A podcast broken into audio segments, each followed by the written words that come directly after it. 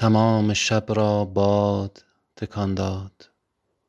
لابد چیزهای زیادی جا به جا شده است در این صبح بهاری.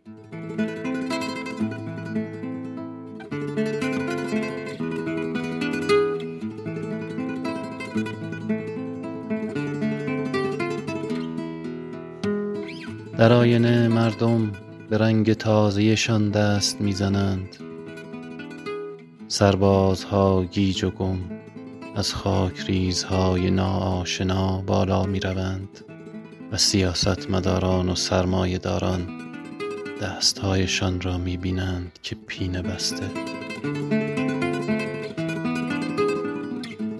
زندانیان خطوط از مرزهایشان دور افتادند و انگشت خواب‌آلود کتاب دیگری را از میان باز می کند.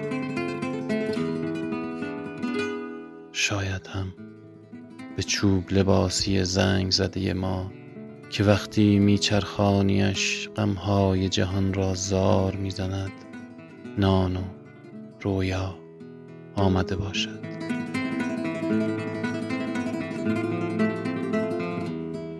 پرده را می کشم.